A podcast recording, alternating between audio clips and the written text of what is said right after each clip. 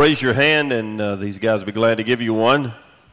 Go ahead and turn to Psalm 119, not Psalm 1, but Psalm 119. Now, I need everybody to look up here and go, you know why you're doing that? Yeah, very good, Beverly. Because we're not going over all that stuff you were given today.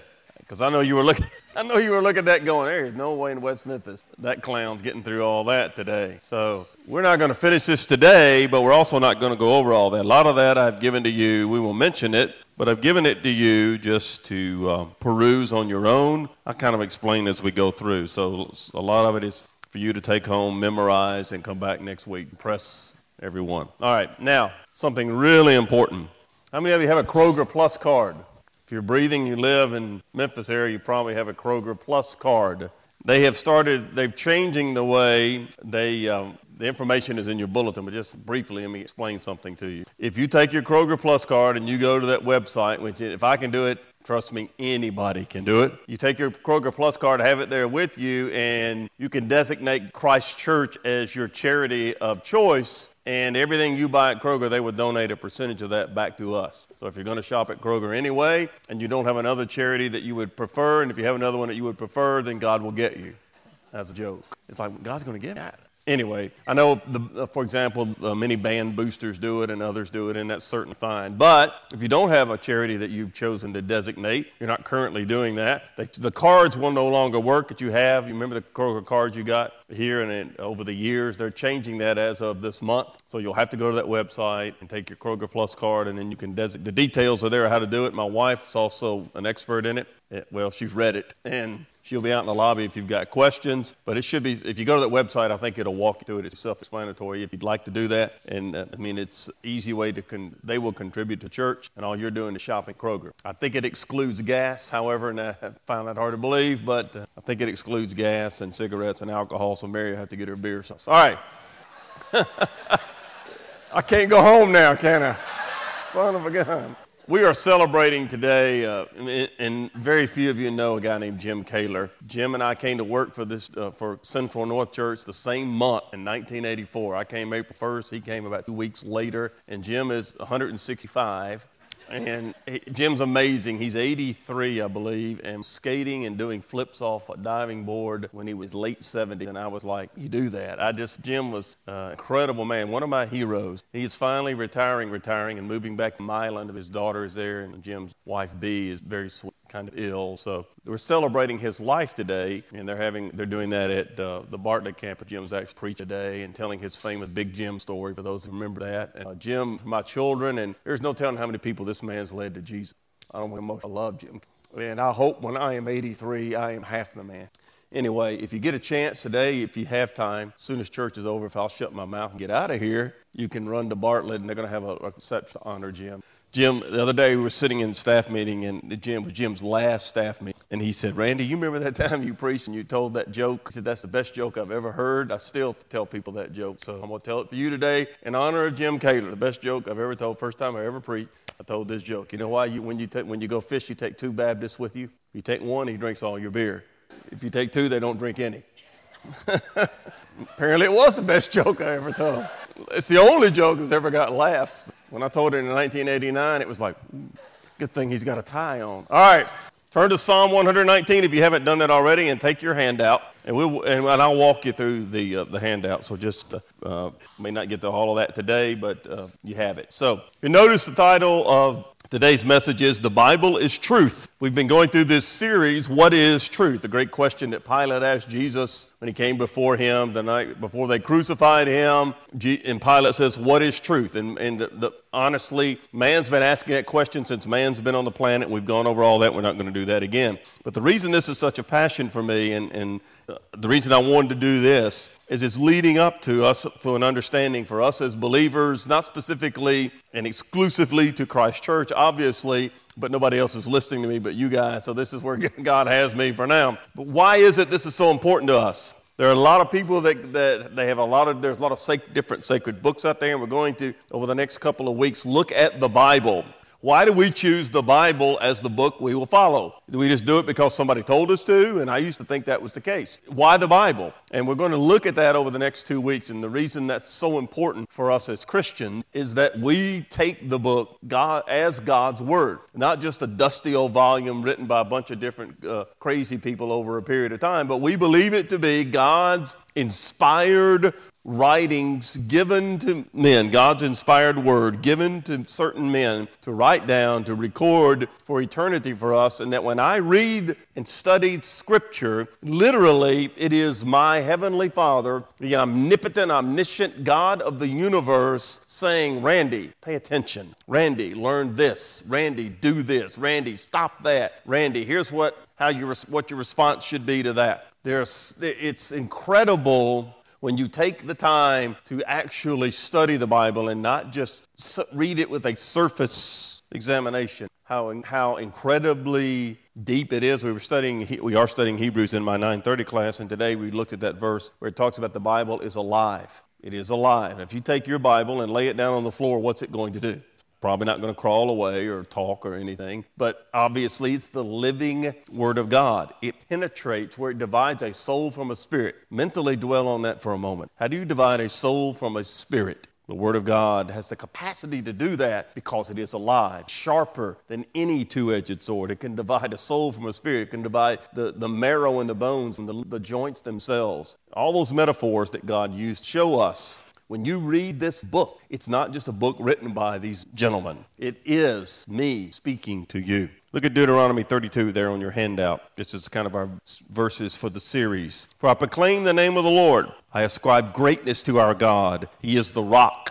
His work is perfect. All his ways are justice, a God of truth and without injustice. Righteous and upright is he. That's who we believe that our God is. What we're doing as we go through this process of looking at what is truth is coming to an understanding. All right, if God is, if there is a God, who is he? If he is the God of the Bible, which is what we believe, then what is our response to him supposed to be? Who is Jesus? Is he who the Bible says that he is? As we look at all of those things, we're building a case for truth. And that famous verse from John 8 32, what does Jesus say? Truth does what? Set you free. Set free not only from the penalty of sin and being able to go to heaven when we die. I mean, that's the icing on the cake. But we're set free from bondage. We're set free from someone else dominating us. We no longer have to have sin as our master. We no longer have to be floundering around, wondering, what is life all about? What is my purpose in existence? Why am I here? God answers those things generally and in many cases specifically for you. For example, I know why God put me on this planet, and not just to be pretty, not just to be funny. He put me here because he ga- and he saved me and he gave me a gift to share the word of God. There's no higher calling a human being can have on his or her life than to say, I am a believer. I am a follower of Jesus Christ. Let me share that good news with you. And some of us are privileged enough to do it as leaders in the church. It's a rare privilege and one we should take very seriously. Unfortunately, many don't. So when we come to God's Word, we've got to decide as Christians why do I believe this? 2,700 times the Bible you're holding in your hand, over 2,700 times, it proclaims itself to be God's Word the Lord God speaking to us. It has the information about heaven, about hell, about the God Himself, about eternality, salvation, our origins, and you could go on and on. You find all of those things. We've talked a lot about some of those. It claims to be completely true. It claims that it will change you forever. The words of this book, if you respond to them. Look at Psalm 119. I'm, we're gonna. This this whole psalm is about the Word of God. We are not going to read the whole psalm, so you can go. What? What can you do? Thank you. That's a spirit term. I like it. We are the. All right. We're going to read a few verses, just a couple of examples from Psalm 119. And every now and then, if you want to do something that's really cool as a devotional, just go to Psalm 119 and pick a little section. It's a, uh, they're divided up and it's divided up into many little sections. Just read that section and meditate on what God is saying. We're just going to hit some highlights today. Psalm 119, verse 9. Let me get to the right page. Psalm 119, verse 9. How can a young man cleanse his way? By taking heed according to your word. If I want to have a life that's pure, obey the word of God. Look at verse 25.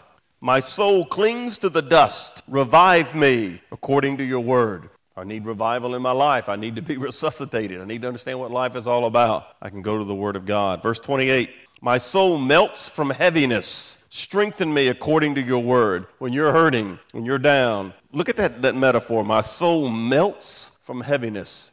Somebody that you love is dying. Somebody you care deeply about has been diagnosed with a terminal illness. You can't fix that. And it's just killing you. You can go to the Word of God and be reminded as you read it who your Father is, who your God is. You can be strengthened from the Word of God. Go to verse 50. This is my comfort in my affliction, for your word has given me life. No matter what's going on, you may be being persecuted. Whatever's going on, your life revolves around your God, and your God speaks to you from his word. Look at verse 67. 67. Before I was afflicted, I went astray, but now I keep your word. You are good and do good. Teach me your statutes. You changed me. You saved me. Now I want to live for you. Verse 72. The law of your mouth is better to me than thousands of coins of gold and silver. Be a nice verse for most people in our nation to memorize. Look at that verse one more time. As a believer, the law of your mouth, what God has to say, is better to me than thousands of coins of gold and silver. Your hands have made me and fashioned me. Give me understanding that I may learn your commandments. Those who fear you will be glad when they see me because I have hoped in your word.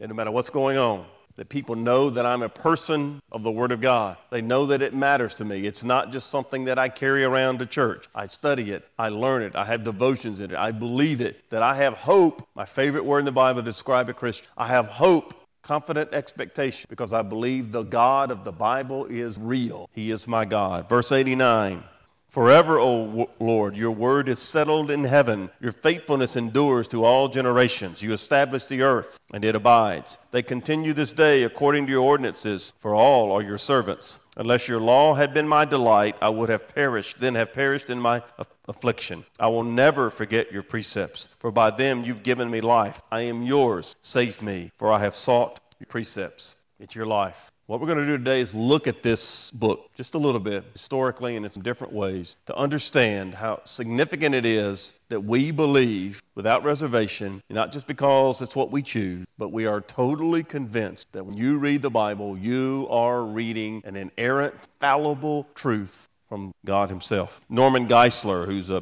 president of Southern Evangelical Seminary, tremendous writer, speaker, apologist, puts it this way It all comes down to this if the Bible is not reliable, then Christianity is a hoax. And unlike any other religion, Christianity stands or falls based on the historical truth of an event in history, the resurrection of Jesus Christ. One of the things that I love about the Bible is that it doesn't pull punches. When you read it, it tells you the good, it tells you the bad about the people in it. Why? Because it's the truth. It doesn't hide anything. And we stand or fall based on the events that are, that are recorded here, whether they're true or not. Jesus Christ either rose from the dead, physically walked out of his tomb, and his, an historical event that occurred or what we believe is a lie. There on your outline, look at 1 Corinthians 15. If Christ is not risen, your faith is futile you are still in your sins. You see the exclamation point there? Paul's making a point. If Jesus Christ had not risen the dead, we're wasting our time. You have no hope. You are still in your sins, and there is no hope for redemption.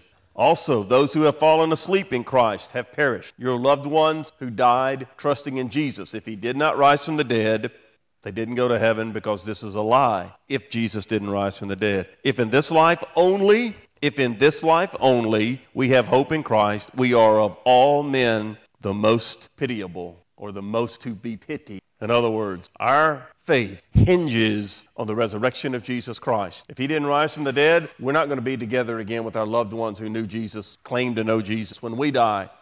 If he did not rise from the dead, what we're doing is a game, and people should laugh at us like they do. They should mock us, and we should be pitied because we're religious fanatics, we're Jesus freaks, and we're nuts if he did not rise from the dead. But this passage goes on to say, and it's not on your outline, but passage goes on to say, but now Christ is and has become first fruits in other words, Jesus rose the dead. So when I die, I will, because of his resurrection, I will live forever. My loved ones who have died in Christ are living forever with Jesus. We will be together again because Christ is risen. If not, we might as well throw these Bibles away and just have a good time. Just enjoy each other. Eat, drink, and be merry, for tomorrow you die, and that's it. So either it's true or it's not.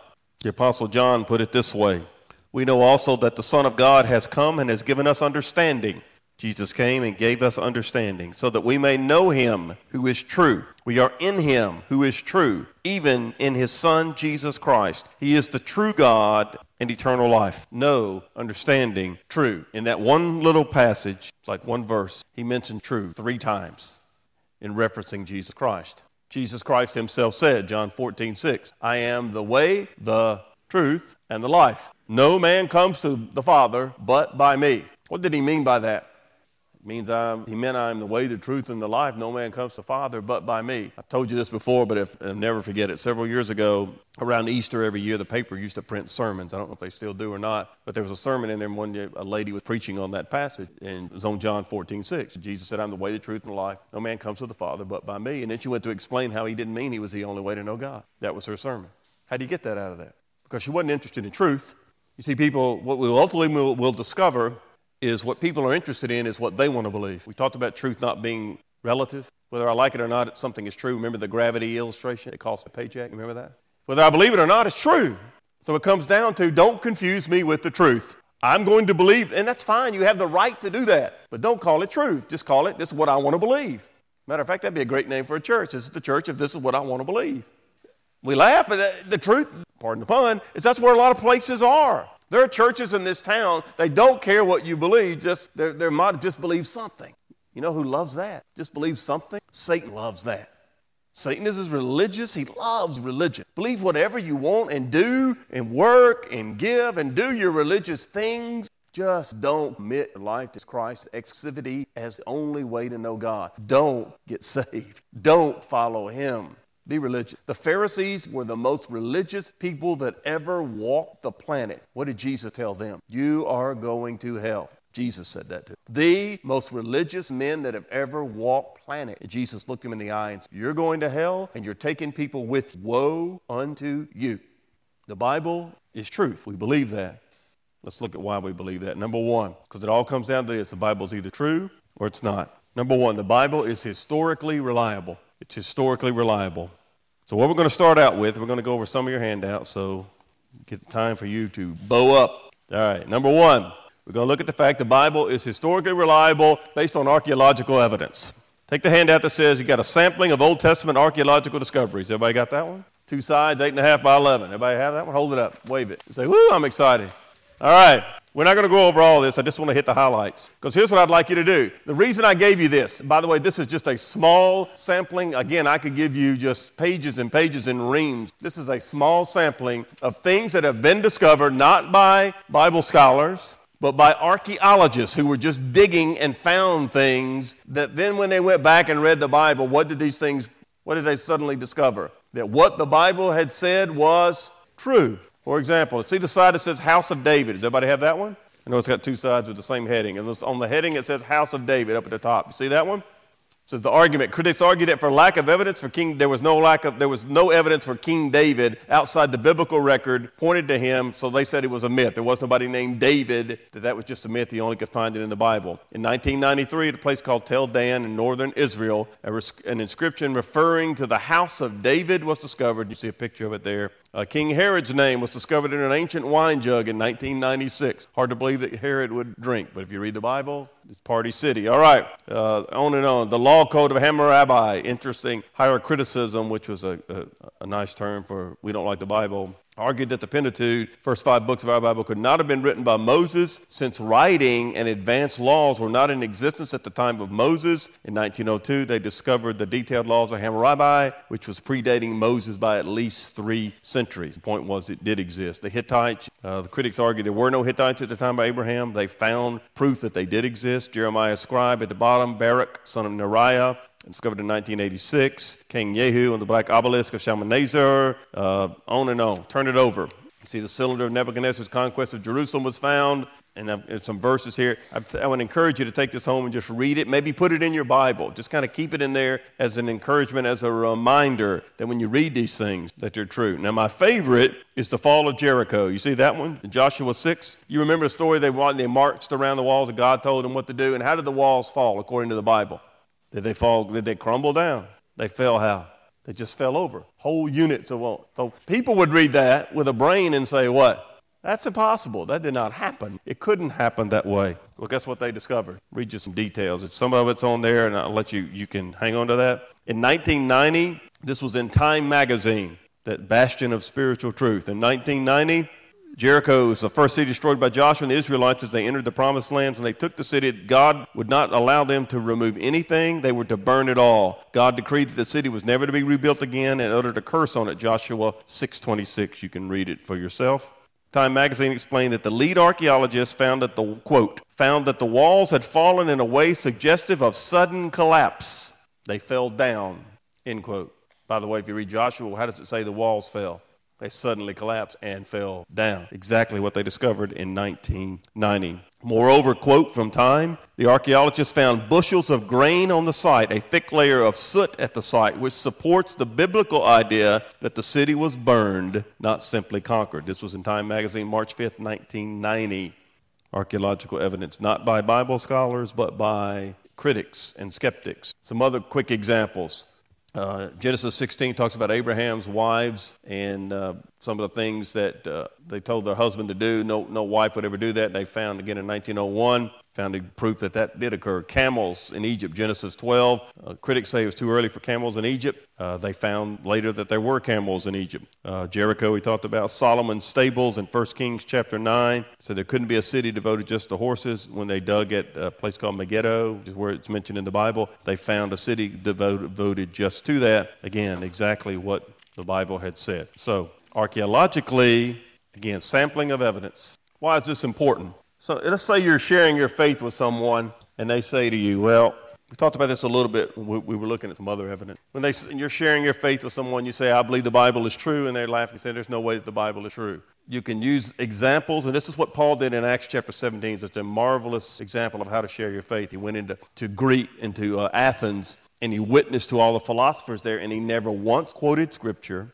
He said, I, I noticed that you're very religious and that you're looking for God. Let me try to explain who that God is to you, leading them to an understanding that it wasn't what they thought, but God was something totally different. You could share with people, shows here in the Bible in Joshua that this is the way Jericho fell, and then you can show them the article from Time magazine in 1990 which proves that that is true. What do they have to say? Wow. How did Joshua, he just wrote down what he recorded, didn't make sense. That's, again, I mentioned earlier, one of the reasons the Bible is so fascinating is that it just tells you the truth. Doesn't sugarcoat it, it just tells you the truth. Archaeologically, that is true. Uh, just a couple other examples. We'll skip some of these. They found a stone uh, naming Pilate. Uh, the pool of Siloam, where Jesus healed the blind man in John 9, was discovered in June 2004. Uh, Nineveh, the city of Assyria that Jonah was to go to, uh, Many, many things were discovered there that just saving time. The Dead Sea Scrolls, which you've all heard of, in 1947, they found the uh, scrolls there that dated earlier than any uh, current manuscripts that they had by a thousand years, and they demonstrated conclusively that the Old Testament had been miraculously that the Old Testament scriptures had been preserved just like they had been written. That we we have them. Uh, they found the ossuary and the bones of Caiaphas, who Jesus went before in 1900, the Temple Mount on and on, that the Bible is archaeologically true. All right, second example manuscript evidence. Manuscript evidence. The Bible is true with manuscript evidence. Why is this important? Take the handout you have there. It says a comparison of ancient works with the New Testament. You got that one? Hold it up. All right, good. When you look at this, and I'm, again, we're not going to go over all this, I want you to drop down to the bottom. You see where it's in the far left hand column where it says author? Down at the bottom, NT. What would that stand for? Very good. New Testament. The date written, AD 50 to 100, within that first generation. The earliest manuscripts, AD 130, manuscripts from Wells were written AD 50 to 100. They have manuscripts dating to AD 130. So that time gap is about 40 years. Okay, the old number, what this means, old number, new number, is how many old manuscripts we used to think there were and how many they've discovered. This is a very recent uh, article I got this from. The old number was 5,366. The new number is 5,795. That's how many manuscripts they have. Now, what I want you to do is go back to the far left hand column. How many of you know who Homer is? He's not some redneck you grew up with. Everybody know who Homer is? You read him in school, the Iliad, the Odyssey, things like that, all right? to Sophocles, you've probably heard of, Plato, obviously, Caesar, Livy, Tacitus, Pliny the Elder, some of these people you never heard of. I went to school with Caesar, he's a pretty nice guy. All right, But these names like Homer, Sophocles, Plato, Caesar, these are people. Does anyone question that these were that these people existed? No, or that their manuscripts are accurate. What I want you to notice is look at the, the column earliest manuscripts for all of those, and then look down at the New Testament. You see how much closer the original time the New Testament was than these. All right, the time gap, and how much more the time gap is in all of those. Now, what the far column, I want you to notice, we'll go to the new column, which is giving them the benefit of the doubt and look at how many manuscripts there are. Did everybody see that? Go all the way to the top. Let's go with Homer. That's the example most people use. Homer, the most manuscripts they have is 1,757. Drop down to the New Testament, 5,795. So if my math is correct, that's a little over 4,000 more manuscripts of what? Yet do we question whether the New Testament is true or not? All the time. Question. But we don't question whether Homer wrote the Iliad or the Odyssey, do we? All right. Why is this important? Let me give you a simple example. Let's say you turn to the person next to you. Everybody turn to the person next to you and say, I'm going to ask you to do something. All right. Here's what I want you to do. I've written an essay. Hold your piece of paper up. I've written this essay. Now I'm going to hand it to the person next to me and, and then five more people. So everybody on your row, and I want you to copy my essay. Just write it down yourself. All right. Then I want each of the, you to ask five more people to copy the same essay. All right, you with me? It's like a chain letter. You ever get those chain emails? Send this on at the end of your life if you don't do it. All right. So you start out. All right. Eddie says, "Here, I want you, Kim. I want you to write this. You pass it down. You write. You pass it to five people. You pass it to five people. By the time you get to the fourth generation, we'll get this right so you have it. By the time you get to the fifth generation, you would have four thousand copies. Now, in the process, what's going to happen? We'll take Dick Hunter's row. As sweet as these people are, they might make some mistakes. Correct? Not Dick Hunter, but somebody else might. You pass it to the next person, they give it to five other people, they give it to five other people. Now you've got thousands of copies that might have some simple errors in them, right? But here's the difference. Out of those 4,000, are they all going to make the same errors? No. So if you take all the copies and you want to make one manuscript, you could get pretty close to the original essay written by, let's say, Dick Hunter, right? That's exactly what we have with the New Testament. Share a quote with you guy named John Wenham who did this study. The result of all this is an incredibly accurate New Testament text that, in spite of the great diversity in the copies, the texts are still relatively homogeneous. He says, the only satisfactory answer seems to be that its homogeneity stems from an exceedingly early text. Virtually, that is, from the autographs. In other words, that written by John, that written by Peter, that written by Paul. The resulting text is 99.99% accurate, and the remaining questions do not affect any area of cardinal Christian doctrine. The Dead Sea Scrolls, end quote. The Dead Sea Scrolls that I mentioned to you earlier, when they found those at Qumran, and I've been to Qumran, it's an interesting, they won't let you go up in the caves, but it's interesting to go there by the Dead Sea and, and see that. They pre, they, the, the Dead Sea Scrolls that they found, they, they predated the earliest extant text that they had, the Masoretic text, by almost a thousand years. Yet, in spite of this vast time, time span, a thousand years, there were no substantive differences at all. In fact, they looked at Isaiah 53, there were only 17, 17 changes between the Masoretic text and those they found at Qumran over a thousand years. And 10 of those 17 changes were spelling differences Four were style differences, and three involved Hebrew letters for the word light, just different letters. In other words, no substance at all. And what's his point? What's my point? Why am I boring you with all this? Is that when you pick up the Bible, you can be, this is not an opinion, it's not a, a religious choice. You can pick up the Bible and know with certainty that it's truth. Why is that important? You have an incredibly accurate book. And I think what we're going to do is stop there today because I, I want to spend some time on some of this other stuff, and I don't want to get into that today because there's a, there's a lot of detail there that I want to make sure that you see. Why is this so important? What's the title of our series? What is truth? There are a lot of people that go to church just because that's what you're supposed to do. What I want us to understand and what I want us to be is a body of believers that is totally convinced that Jesus is the Christ. That term means the anointed one, unique Savior. He is the Christ, the Son of the living God, like Peter said. You are the Christ, the Son of the living God. We have no other, other place to go. And that we, because we believe that, because we believe that it's the truth, that we surrender to it, that we're excited about other people knowing that, that our Bible is historically accurate. What we've looked at over the last couple of weeks is that it's scientifically accurate. For those of you that weren't here last week, if, if nothing else, when you look at creation and you look at the scientific evidence and you lay it over the Bible, amazing. The Bible is absolutely accurate. It's not a book of science, but when it speaks in that arena, it's absolutely accurate. Everything they discover is pointing back to it. Why is that important? Because then we can come to our Bible and say, complete confidence. God's word does not return void. When the Bible says Jesus died for it, that's exactly what happened. When the Bible says Jesus is the only way a man can God, that's truth. Because everybody you know is looking truth. If you know Jesus found what I wanted you to be excited about, sharing the truth with other people. You bow your heads. Father, we do thank you simply for truth, that Jesus Christ is alive. He rose from the dead. He is the truth. Therefore, He's the way and He's the life. I pray as Christians we'd be excited about that, that we'd want to share Jesus with our world and giving every opportunity to do so gently, respectfully, lovingly, dialogue, interact, pray for our neighbors, our family, coworkers, even strangers that we encounter, that they might know Jesus Christ because he will change their lives forever. So, Lord, as we close out today's service, I pray for all of us as believers, we would be excited about truth and about Jesus, who is the truth. And Lord, if, if there's someone here who doesn't know Jesus Christ, that they would examine the evidence and say, I believe he is the Son of God. And Jesus, I believe you died for me. Please forgive me, save me. I want to be a follower of you. We pray in Jesus'